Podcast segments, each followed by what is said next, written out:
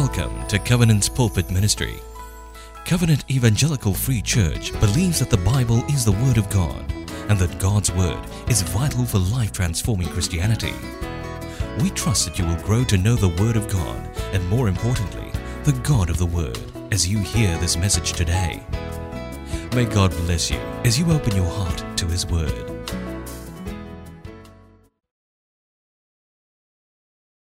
Amen. Good morning. We just returned from our tour of duty.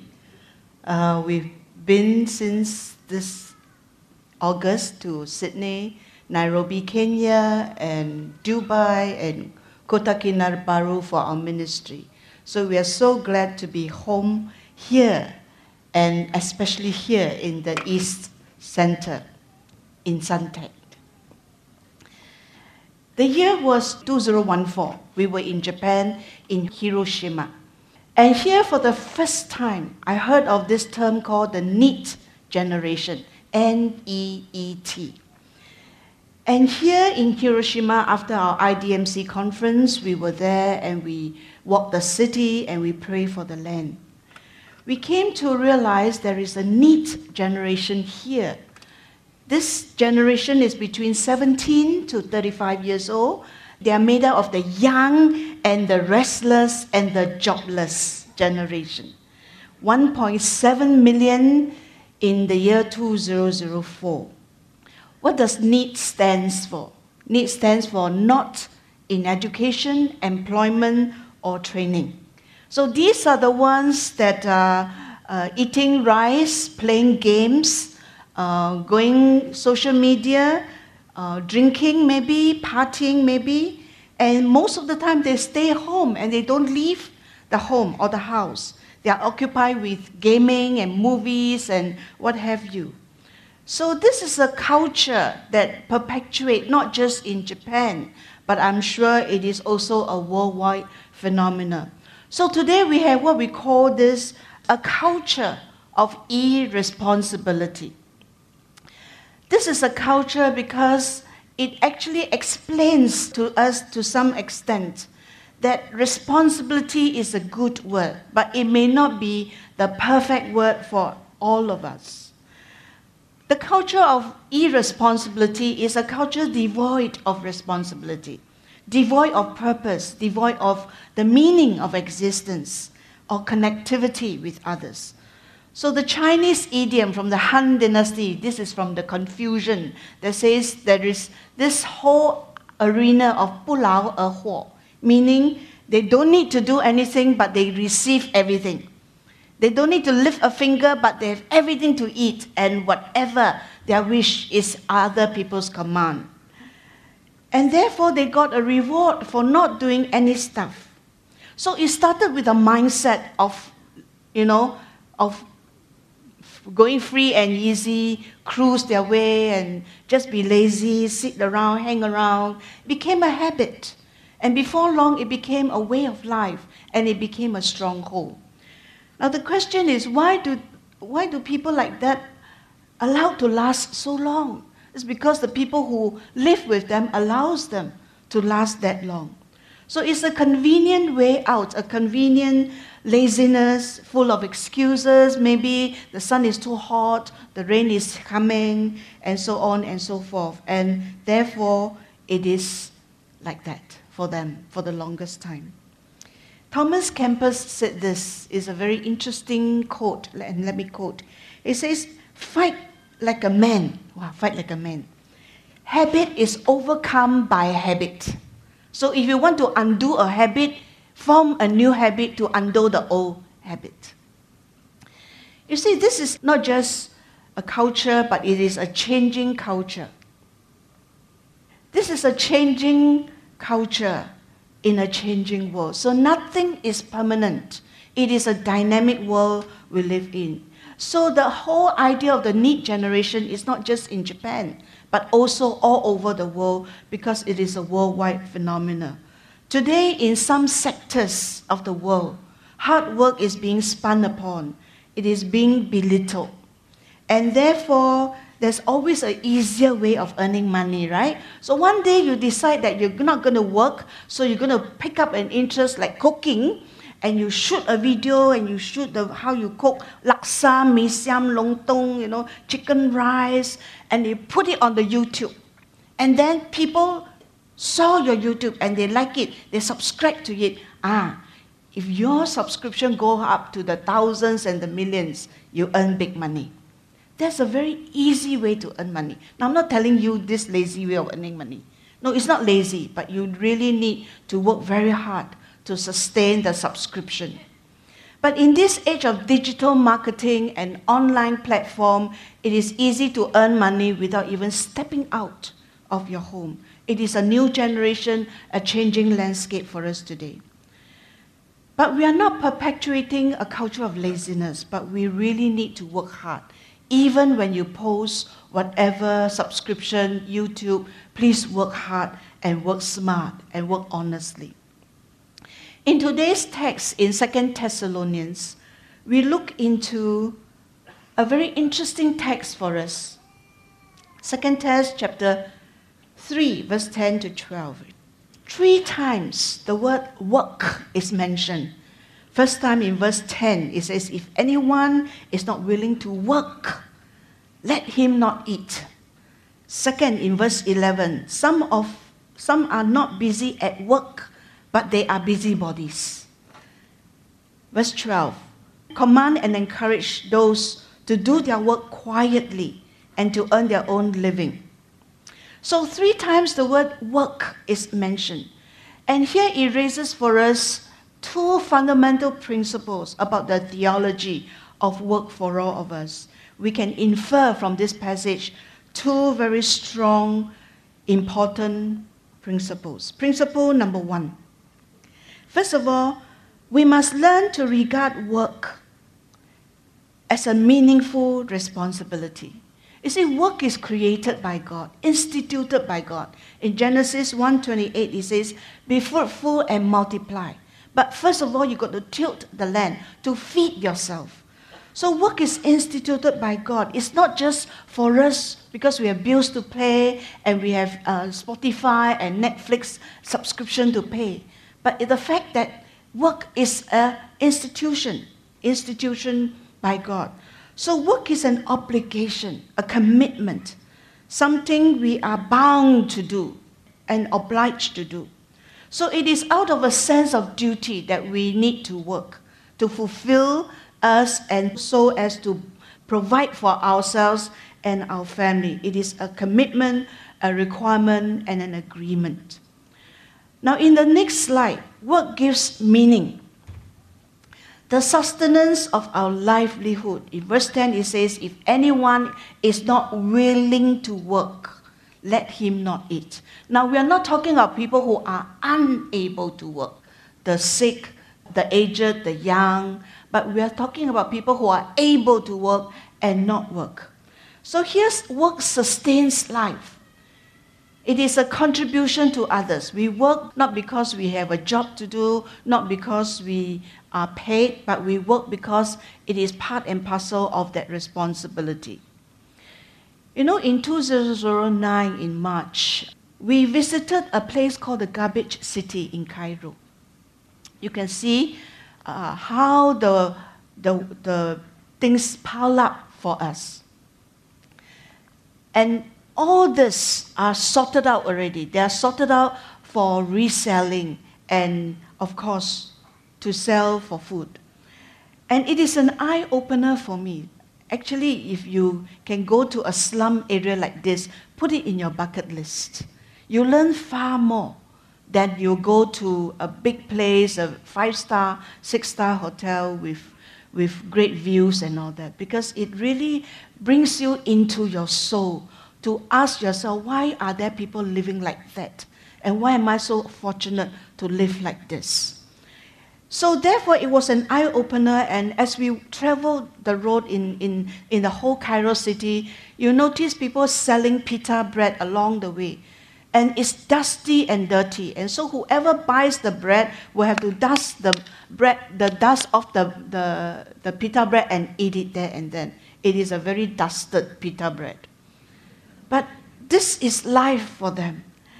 And, and the houses are very interesting because they are interlocking. There's a main house, you can build a house on top, next to each other, behind, before, and build on top of the house that's on top. As long as the owner allows you, you pay a certain sum, you can build any old house and how big the house is. So it's very intriguing because of the fact that there is no structure in, in, in the city. And in the next slide, you'll be able to see this slum area where the children, the children followed their parents working in the dumps. And it is in the dumps of one quarter million people who live like that. And they mainly comprise of the Coptic Christian. The Christians in Egypt, they are called Coptic Christians. And the city's rubbish is dumped in this area, the garbage city, every single day. There's no infrastructure, there's no health care, there's a lot of flies, a lot of rats, stench, great smell, wonderful aroma, and a lot of disease, a lot of death. And the most poignant picture I received was as our bus was traveling down and up this whole uh, um, city, there was this mother with an infant in her arm and a, a toddler who, who could hardly walk well. She was taking some morsels of food and feeding it to her toddler from the garbage. There are people who live like that. And they brought up their young like that. And so they each out their livelihood by collecting and sorting out the paper, the wood, the cans, the plastics, the wires, and the paper and the containers, and they resell and recycle. And most of the children who work alongside their parents hardly go to school. They wear whatever they pick up from the dumps, eat whatever they find in the dumps, and it's a deplorable state. And I think that that trip taught me so much, so much more about the dignity and the sanctity of life. And there is no shortcut in learning deep lessons like this. So, to those who have nothing, they work. Surprisingly, to the countries that are rich, they don't need to work because they are supplied amply. They have a choice of the ample supply, the buffet of food, and the choices of not just ordering from this, but the renowned chef, Michelin one star, and so on and so forth. In the next slide, this picture of the cave church became their only solace. This is a picture that I've taken Sorry about the bad quality, but from my little phone camera, this is the, the, the picture taken. The cave church is their only solace. The cave church doesn't need acoustic sound system like this. We were standing on the stage and we were shouting, and you could hear right at the end. This sits about 15,000 people. Natural acoustic. And therefore, with dignity, they will dress their Sunday best and come to church. It become their solace and the ability to worship God in a dumpster. That gave them dignity. I was playing with the children, and the little candies or sweets that I brought, I was giving one each to each child. I wish I bought one whole ton, you know, or even a whole luggage of sweet to give away, or food to give away. But the little morsels of food I have and the sweet I gave to the little kids. And I tell you, there was this twinkle in their eyes you, when you drop a candy there. And, and they don't know what to do with this. And they look upon it, examine it, and, and test it. I say, you put it in your mouth. So we do a lot of hand signal. After they put in their mouth, I say, nice, good, good, yeah, good, you know. But I tell you, there is not a shred of self pity. They never come and beg from us who are tourists. There's a dignity about us. So livelihood is etched out for those who are poor, for those who need to work. In the next slide, we talk about the stories of our legacy. Work is not just to earn money to pay the bills. It is being busy at work and not being a busybody. Yeah? There's this sarcasm, uh, mockery that goes into the line. It says they are not busy with work, but they are busybodies. Meaning what? They're supposed to work hard and earn their living, work quietly. Instead, they are busy about other people's business. they will come and try to give you advice, or for that matter, they will push their way and, and try to think that their way is best, and they were nosy and meddling with other people's business. They should be working, but they are not. Proverbs 13:4 says this: "The soul of the lazy man craves and get nothing, but the soul of the diligent person shall be made full, shall be rich." So, in other words, the person who should have known better, should have worked better, didn't. Now, the question is why are there people like that? Well, maybe they are allowed to continue for too long, or maybe they think that Christ is coming, so no need to work. Or for that matter, the real reason perhaps they are trying to avoid a, a deeper issues that they are facing and running away so that when they are into other people's business, they don't have to control or they don't have to face their own issues with themselves. So there's a deeper inner psychological need that they are not willing or ready to face. The real issue is that they should be working somewhere and earning their keeps. The second principle that we can draw from this text about the theology of work is this we must not just regard work as a meaningful responsibility, but also regard work as a meaningful opportunity. We work and there are many opportunities. Work is an expression of your gifts, your talent, your training. Work is also an expression of your personality. You bring your personality to work. If you're a dull person, your work is also dull. Yeah? If you're a lively person, your work will be so interesting. If you are people-centered person, everybody will like you. You know, Christmas you'll receive many presents. Yeah? But if you are a lone ranger, you care nobody, nobody care you, your Christmas present is zero. So it brings out your personality. That's where you learn how to give and learn how to receive as well. Work is an expression of your gift and talent. It expresses your industry, your personality. Work is also an expression of your gratitude. We work to give back to our children, our parents, our loved ones. So love people by giving to them and by being there for them. You know, this whole idea of tithing to God, yeah? I don't know how many of you tithe 10% of your money to God. I remember when I was a young Christian, we were, we were taught if you have $100, you give $10 to God. Wow, give $10 to God. Ah. They have $10 less to spend, you know. But if we reverse it, that God allows us to have good health, perfect health, good system inside, not, not haywire yet, huh? not in concussion yet. God give you the ability to work and God even give you 90% to spend. Wow! Change your mindset. Because it's not what, what you deserve. Actually, we deserve nothing. Can you imagine if you're invalid and you're in coma, you are ill health and bound to the hospital bed or somewhere, somewhere, somewhere, and of course some superstition Christians say, toy, toy, toy, toy, you know. But let's say, in another scenario where you are bound to a hospital bed with no more ability to work. But we have the ability to work. So 90% God allows you to keep for yourself, to do all your nail, pedicure, manicure, every cure. Allow you to do hair, take hair away from your, your, your, you know. Now they have hair removal, you know.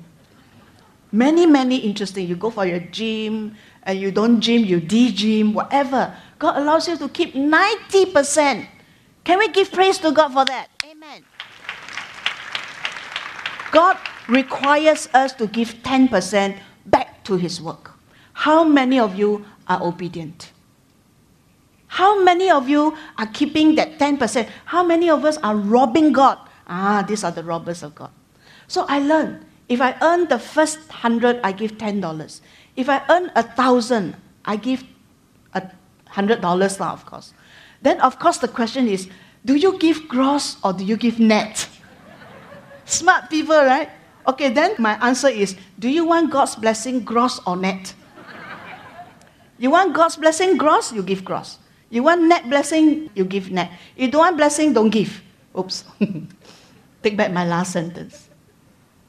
But it is true, isn't it? God gives us the opportunity to work, to express our gratitude to Him. Next slide. Why is work a purposeful opportunity? Well, first of all, to develop ourselves, to fulfill the trade that we are trained in, so that we will learn, so that we will grow, we will excel, and we will, we will definitely improve.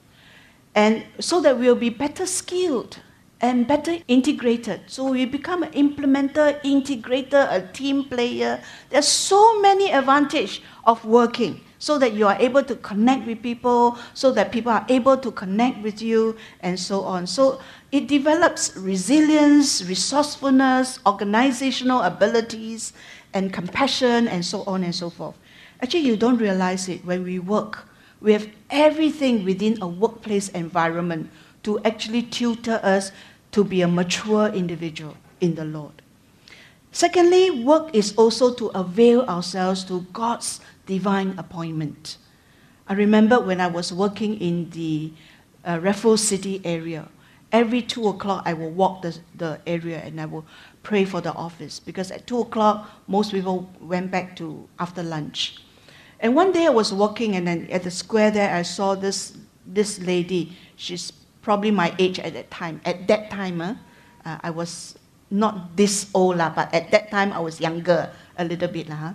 So she was about my age and she was very sad and, and she was just staring blankly, you know. And I, I felt drawn to her, so I sat next to her and said, Excuse me, are you, are you okay? You know? And she, she turned to me with like, like tears was beaming, filling her eyes, and she said, You know, it's like this stranger sit next to me, and then my daughter will say, Mom, you're very random. You know? randomly go to a stranger and randomly sit and randomly talk. I say, I'm like that all the time. You know, love me and accept me. That's me. So I sat with her and she was telling me how difficult it was to pitch herself for this interview and she lost the job because there are better candidate and so on. So she went on to say she's a single mom, she has two kids to feed and, and so on and so forth. And this is her fifth interview that she failed. And so I said, do you mind if I pray for you? And she looked at me, it's like, huh, pray for me. Uh, okay, lah, up to you. I said, up to me, I'll pray, right? So I prayed for her. And I said, what kind of job are you looking for? And so after exchanging, I said, you have the skill set my neighbor, my neighboring company was looking for. Because I work in what we call a service office. So we have different offices and, and different companies. So I said, you free now? She said, yeah, free now. Okay, I come, come up with me. So I went up to Prudential Tower, knocked on my neighbor's door and said, hey, I, I heard, remember you, you were looking for someone like that? I have the perfect candidate for you. Okay, interview now. So in the, in the process of interviewing, there was a perfect match. And then she got the job. And I was so happy because now I realized that she was a backsliding Christian. And all this weight and all this heaviness weighed deep upon her, and she was losing her faith. And, and I found the opportunity to build her, send her to a church near her home, etc., etc. And the rest is history. But there are many of you with divine appointments like that. Because God will allow you, when you avail Himself, to put you in the right place, to the right person, sit next to a person, and randomly say, Hello, and I think it is a perfect opportunity. In the next slide, we were told in verse 12 command and encourage in the Lord Jesus to do their work quietly and to earn their own living quietly. Now, I like the word quietly. The opposite of quietly means what? Noisily, lah, dramatically. So we're talking about those who drama, drama work, those who are drama workers. They are the kind who, when they do something, they must blast the trumpet. They must tell the world, I achieved this, I did that. Never before has it been done. I am the one who did it, you know. There's a lot of pride, a lot of boastfulness. But here, contrary, the verse says, do it quietly. Why? Because the Lord sees your work. The Lord knows your work. The Lord knows how much hard work you put in setting up this place for today. It takes a whole logistic team, you know, to do this.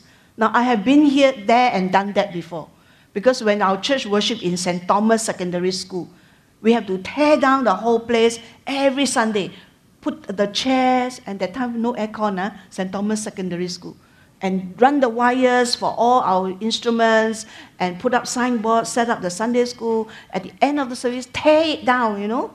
So I've been there and done that. I was the head of the logistic team and did all this. But you see, in the whole arena, it doesn't really matter whether or not people appreciate our work. Those of us who did work in secret, God will reward secretly. So there is no need to shout, no need to boast, no need to say or blow the trumpet. So quietly actually means with the purity of heart, with the simplicity of the motives. There is no other agenda in your work. Just simply love God out of gratitude, out of this whole arena.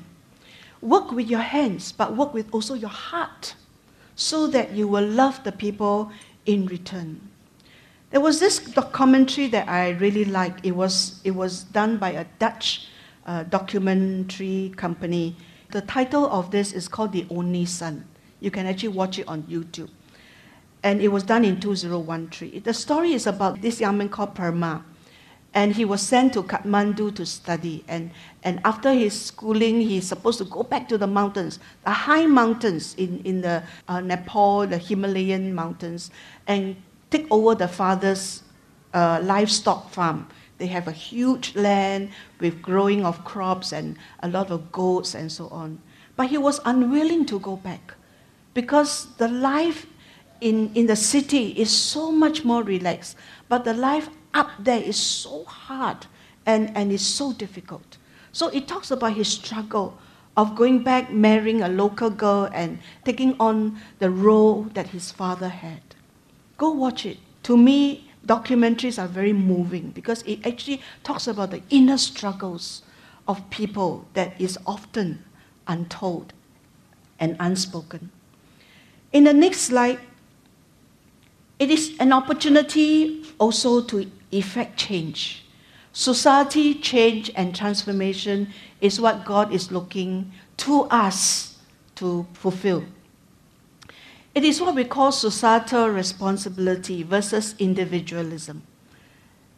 The reason why we wear masks is not because the government says so, right? Wearing of mask protects yourself, it protects other people as well. So never mind you look ugly, but buy the most uh, colorful mask to wear, lah, right? And now they have many, many different brands and, and design. But here the societal responsibility is this we have a responsibility towards other people to protect them from us. And we also protect us from them. And, and the world out there in the western side, why must we wear masks? Nobody tell me what to do. I refuse, you know. Then, of course, then there will be a, a lot of appearance of uh, the masked woman out there, where, where they insist on their individuality and refuse to take orders from anybody. Societal transformation is important because we can change society slowly. God is at work, so must we continue God's work. You see, the great universe is sustained in its complexity by the power of God at work. This is a very famous line from Ray Stedman. The great universe is sustained by the power of God at work. And therefore, we join God in His work. In a society where we need to care for the interests of others first. And then, of course, we need to keep the passion and the purpose intact. When you get richer, share. When you get more famous, don't boast. Just bring others into the limelight and share the glory. And of course, give the ultimate glory to God. Don't lose the simplicity and the purity of our motives. When we become bigger, when we become richer, when we become more famous, that's where we need to go down to the earth and start all over again begin from the zero again. Let me close by saying this there is a sacredness with regards to work. A sacredness. Augustine is the one who says, Pray as though everything depends on God, but work as though everything depends on you. So you give to God the 100%, and then you pray the 100% so that God will work and continue to extend the work of our ministry. Martin Luther says this our work is sacred and well pleasing to God. You see, if we are deprived of meaningful work, this is where we will be in trouble. Then we find that we will not improve, we will not grow, we won't learn how to share, we won't have friends, we don't have a sense of belonging. We are not better, we are not being shaped by our colleagues. Secondly, work sanctifies us. There's a sanctity of work. Work sanctifies us from the life of pleasure. It detoxifies us from all the leisures and the pleasures of life. And it weans us out from self deceit that we think we are absolutely uh, important and irreplaceable. Work also creates for us an outlet for all our creativity. See, there's this element of redemption from work. That as, as Adam, as the first worker, tilled the ground and, and sweat and toil, and after that, under the, the charcoal wood, he was able to eat the fruit of his labor. There's a lot of sense of accomplishment. You don't eat other people's food, you eat the food that God gave you because God allows you and your hand to work. Work is a blessing. We must not be clock watchers. And therefore, in the light of this, the conclusion is this the work we are to do and the way we are to walk. In the book, Let the Nations Be Glad, John Piper wrote this story. It says there was this Maasai warrior who was convicted of his sin, he was convicted, and then he came to Christ in the middle of a dusty and hot African road. He was led to Christ by someone, and he grew. And as a result of his growth, he went back to his own, his, his own homeland, his own farm, his own village, and start evangelizing to the people. And the people were so angry with him because he brought a new God to them. And they were killing him, they would start to kill him, stone him, and, and did a lot of bad things to him. And, and he was taken to hospital, lying there to die. And then the, the whole village realized that, hey, they have killed a good man because he have given them the good news. And so they were rushing to the hospital to try to beg the doctors to resuscitate him and so on and so forth. So the whole village came to the village hospital to try to pray that he was survived. This is the work we are to do. Not just the work for our livelihood, but there is a greater work. The greater work is this that we must work the work of God. Let me close with Leonard Ravenhill's quote. This is one of the life quotes that I have.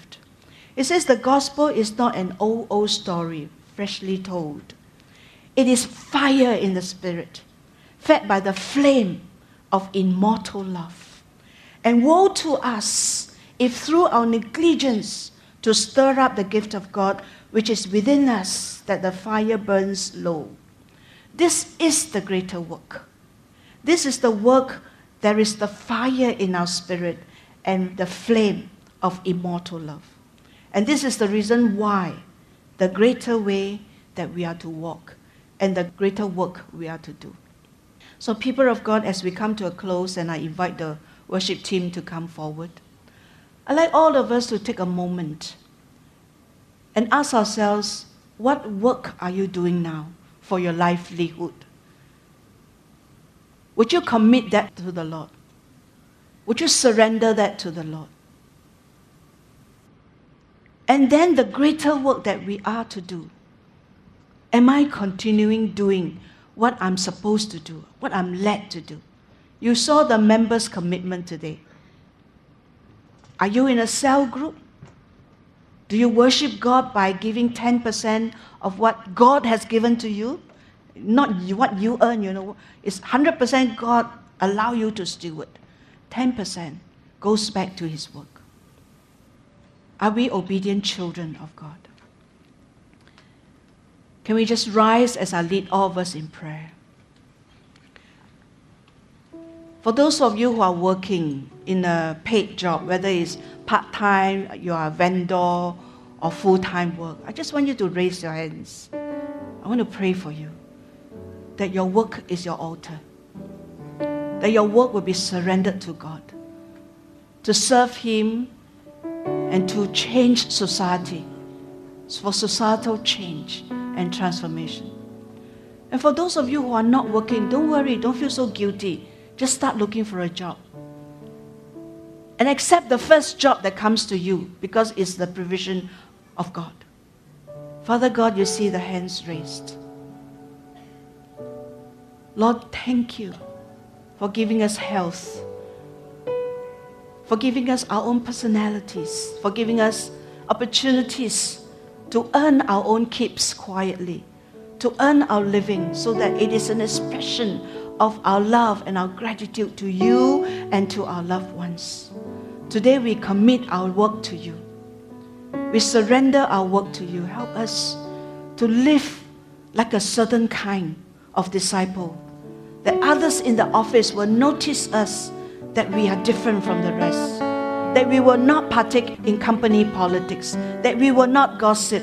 That we will not steal things from the office that we will walk the way of integrity, that we will be your witnesses, that we will bear the cross, not just in our words, but in our hearts. So we commit to you for those of us who are in any vocation, whether it's part time or full time, and that we will surrender and commit ourselves to you and allow you, Lord, to give us divine appointment so that we will effect societal change gradually by changing ourselves and by inspiring others to change. This we ask and we pray, Father God, that this is what we want. Before you, I knew, my Master and Maker, to offer the work of our hands. For this is the day you've given your servant. Oh, yes, Lord.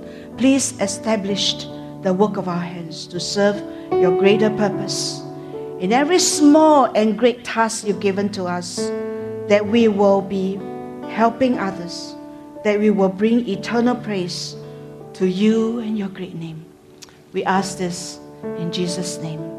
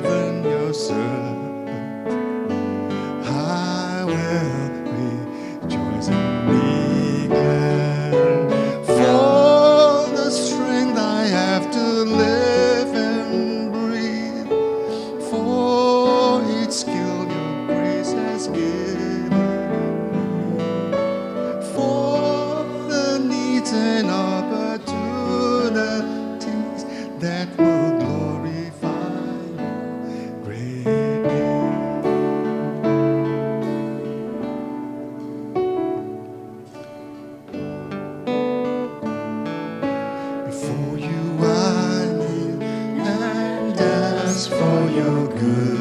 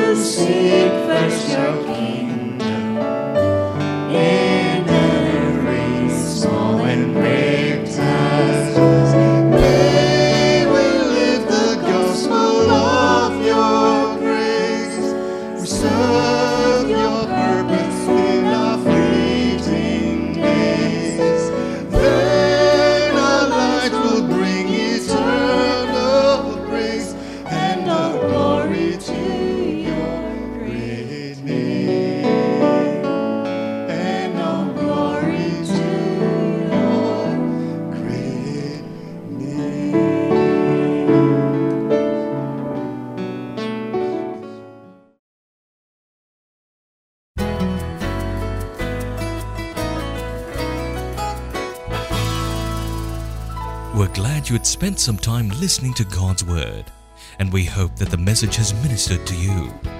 Should you require more assistance, kindly call 6892 6811 or you can visit us at www.cefc.org.sg for more sermon titles.